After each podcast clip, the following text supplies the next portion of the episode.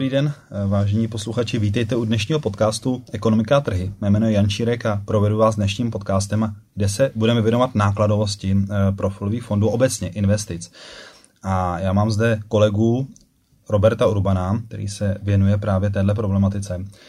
A s ním se budeme bavit o těch takzvaných vstupních poplacích, ale hlavně o těch průběžných, které jsou schované vlastně v té ceně toho fondu. Takže Roberte, já myslím, že se můžeš pustit do svého monologu a seznámit nás s těmi náklady a vůbec s tím investičním světem, co je schovaný za těmi grafy.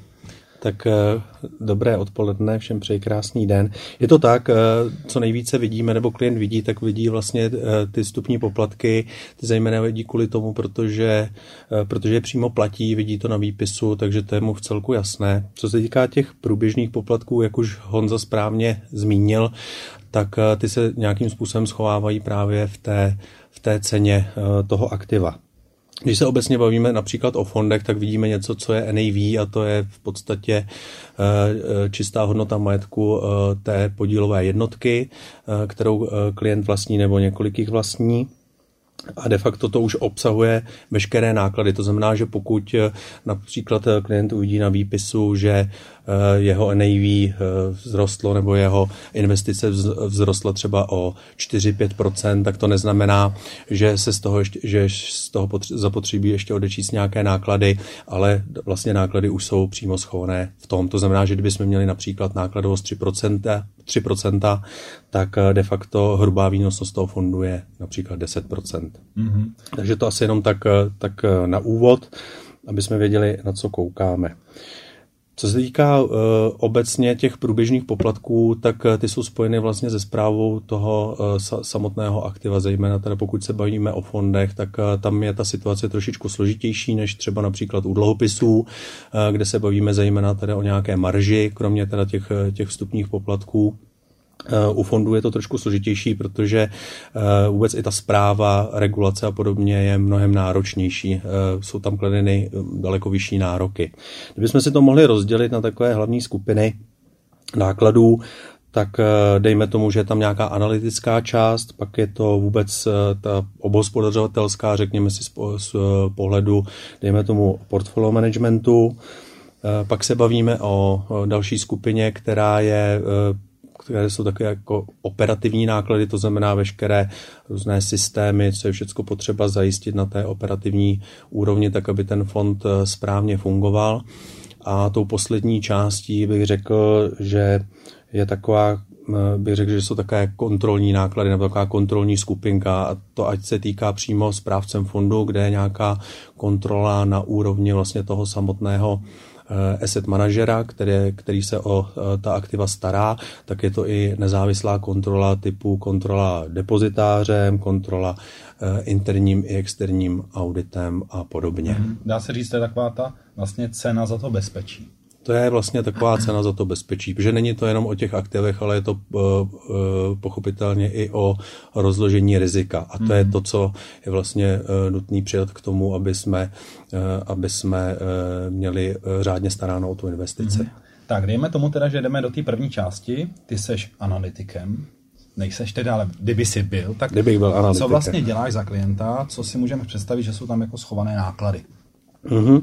Tak konkrétně eh, je to vlastně celkové monitorování vlastně tržní, situace, eh, tržní situace, to znamená to, co se všechno aktuálně děje na trhu, nezahrnuje to jenom koukat eh, do systému typu Bloomberg, ale vůbec obecně se rozlížet, co se děje ve světě, když například udělá nějaké rozhodnutí Donald Trump, co to mm. konkrétně může znamenat, jo, nějaké represe vůči například Číně a tak dále. Takže jde o to, že ten analytik musí mít poměrně širokou znalost vůbec prostředí a co, co od toho může očekávat do budoucna. Hlavně vytvářet si svoje vlastní názory a ne čerpat z jiných zdrojů, ale mít ty svoje vlastní informace. Přesně tak. Na to, aby ho mohl čerpat, tak eh, de facto musí eh, projít poměrně dost eh, velkou anabází a, a různými podklady a podobně. Naštěstí tady nemáme analytiky pouze jednotlivce, ale celé skupiny. Přesně tak. Navíc ještě de facto na úrovni ČSOB nebo KBC skupiny, tak vlastně tam dochází k tomu, k nějakým synergiím vlastně v rámci celé skupiny. To znamená, že nebavíme se jenom tady čistě o lokálním trhu, ale de facto i o globálním trhu. Takže mm-hmm. spolupracujeme úzce vlastně i eh, s analytiky v celé skupině. Mm-hmm.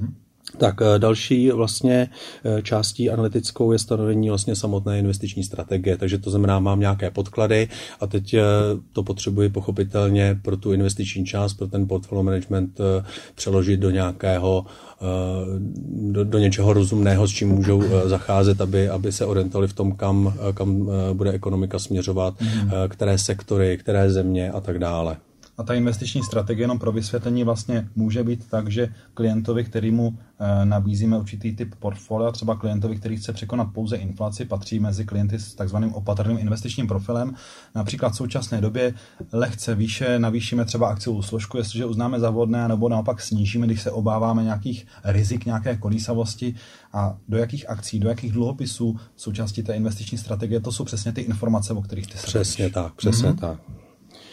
Tak a potom vlastně se dostáváme na ten větší detail, eh, to znamená, že potom už eh, nastaví vlastně vlastní kreditní analýzy vlastně konkrétních titulů, to znamená, hmm. vybírám si například, eh, líbí se mi ČES, tak, tak projdu nějakou analýzou a kouknu se, jestli to dává smysl, jak ta společnost konkrétní třeba na tom je a podobně. Hmm. Tak a teď přejdeme teda do té pozice od toho analytika k tomu správci fondu, hmm. protože samozřejmě tohle jsou dvě osoby, které spolu velmi úzce spolupracují ty informace si předávají a teď co je teda vlastně na tom samotném správci toho fondu. Tak a na tom, eh, na tom správci pochopitelně každý fond, eh, nebo když budu mluvit o fondech, eh, tak de facto Každý fond má nějakou investiční strategii, to znamená, to je nějaké pole nebo nějaké hřiště, v rámci něhož se vlastně ten portfolio manažer pohybuje. To znamená, on ví, kde jsou, kde jsou jeho limity a v rámci tohohle toho se pohybuje a vybírá už konkrétní tituly právě na základě těch předchozích analýz ale zkrátka eh, to, co se mu zdá, že bude buď bezpečné,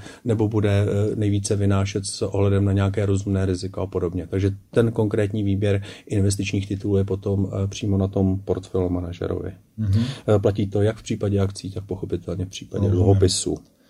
A on tam vlastně potom si může v rámci té své strategie řešit i měnové zajištění, což samozřejmě pro korunové investory je nezbytná část v okamžiku, když investuje třeba do eurových nebo dolarových dluhopisů a tak dále. Přesně tak, mm, přesně tak. Rozumím. Takže to je vlastně ta část, eh, co se týká toho správce. To je vlastně všechno relativně dobře vidět a možná dobře si to člověk dokáže představit, ale teď, když půjdeme do těch útrop toho systému a do těch počítačů a vlastně tam si myslím, že to je poměrně těžká oblast, co všechno hmm. tam zatím můžeme najít. Eh, je to tak, eh, v podstatě, eh, aby to někdo nedělal jenom pouze na koleně, což by neodpovídalo nějaké profesionální zprávě a odborné péči, tak pochopitelně všechno potřebuje poměrně robustní, robustní řešení. To znamená, portfolio management používá nějaký systém a je ten za, za, za ten je zapotřebí zaplatit, tak pochopitelně potom je celá řada navazujících akcí. To znamená, že jakmile portfolio manager zainvestuje, tak pak pak tam musí být někdo, kdo zkontroluje a zvaliduje obchod, eh, kdo ho zadá do systému nebo automaticky přeteče, kdo ho zkontroluje, eh, kdo eh, vytvoří instrukci vlastně směrem na vypořádání mm-hmm. do banky, obecně kastody,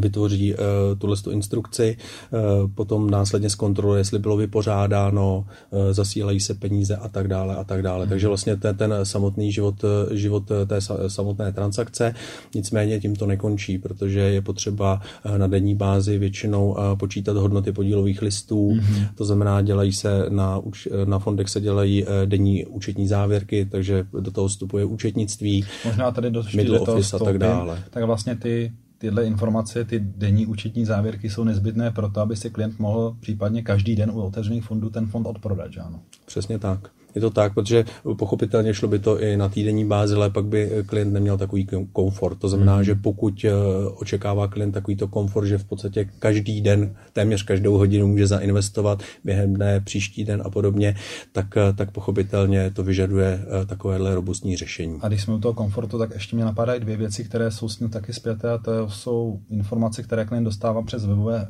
webové stránky, přes mm-hmm. aplikace, nebo případně třeba přes letáky, které mm-hmm. jsou všechny vlastně mu servírované, aby měl ten, ty kompletní informace o tom daném produktu a zároveň měl také jistotu, že ty informace jsou v pořádku, že na něj nikdo nehraje uh, nějaké, dejme tomu, že nemá nikdo nějaké nekalé úmysly, že ano? Přesně tak. Eh, to, to znamená, že není to, není to jenom o tom eh, interním systému, ale přesně je to i tom, o tom vnějším světě. To znamená, eh, na denní bázi probíhá komunikace mezi vlastně asset manažerem a distributorem, přesně přes různá webová rozhraní, nebo ať už se týče potom i do systému samotného distributora, který hmm. potřebuje mít informace, jak má zainvestovat. V případě poradenství potřebuje vědět, jaké je zrovna rozložení toho daného investičního fondu a podobně. Mm-hmm.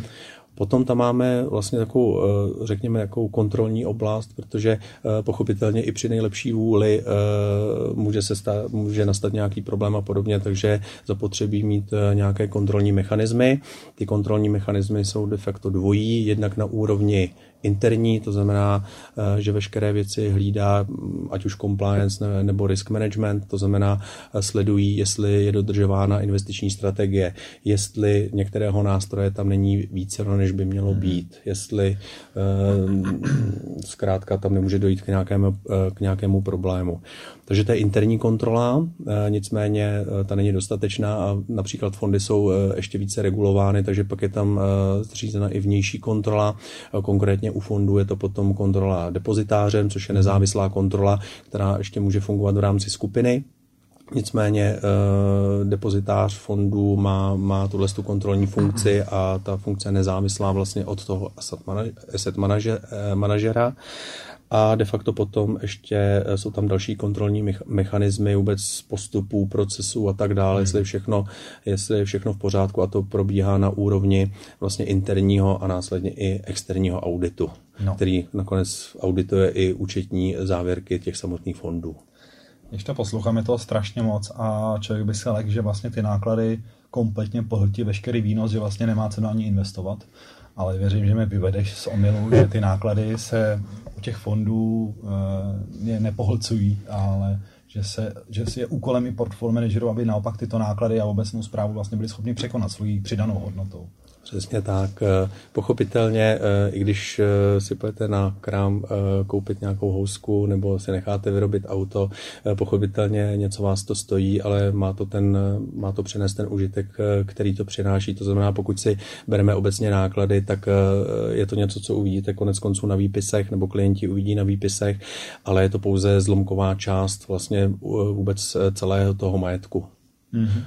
To jednak a pochopitelně uh, portfolio manažeři jsou hodnoceni přesně tak, jak, jak vlastně jsou schopni zhodnotit uh, majetek toho daného například fondu. Nad rámec těch nákladů. Nad rámec těch nákladů. Rozumím. Roberte, já myslím, že toho bylo dostatečně a je dobré, ale aby jsme si v tom všichni vlastně udělali pořádek, což se nám díky tobě podařilo. Věřím teda alespoň. A já ti děkuju moc za svůj čas, posluchačům za poslech a za přeju příjemný pohodový den. Hezký den.